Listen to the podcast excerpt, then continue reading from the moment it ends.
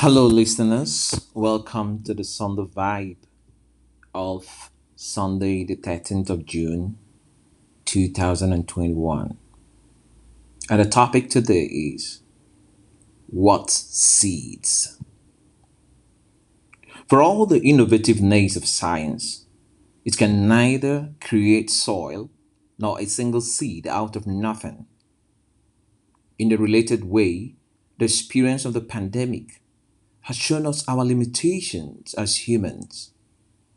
And so our knowledge, our wisdom, and our creativity are at best poor imitations of the original wisdom of God. Yet the reality of what we can see and touch and manipulate points to something much bigger than all of us, and that is the presence of the divine. The power of the divine presence turns the mustard seed into a gigantic tree, as we read in Mark chapter 4, verse 30 to 32.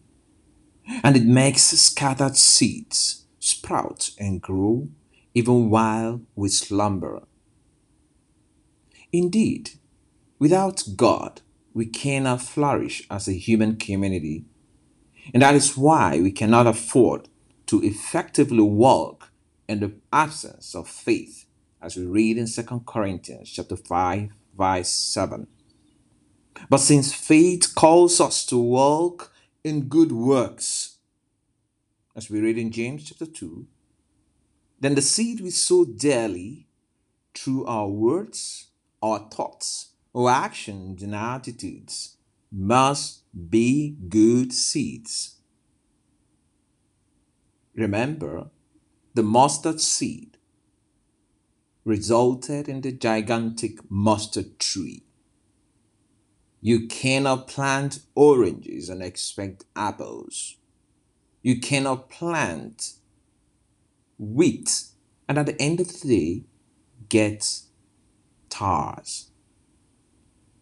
And so I ask myself today, and I hope you do the same too.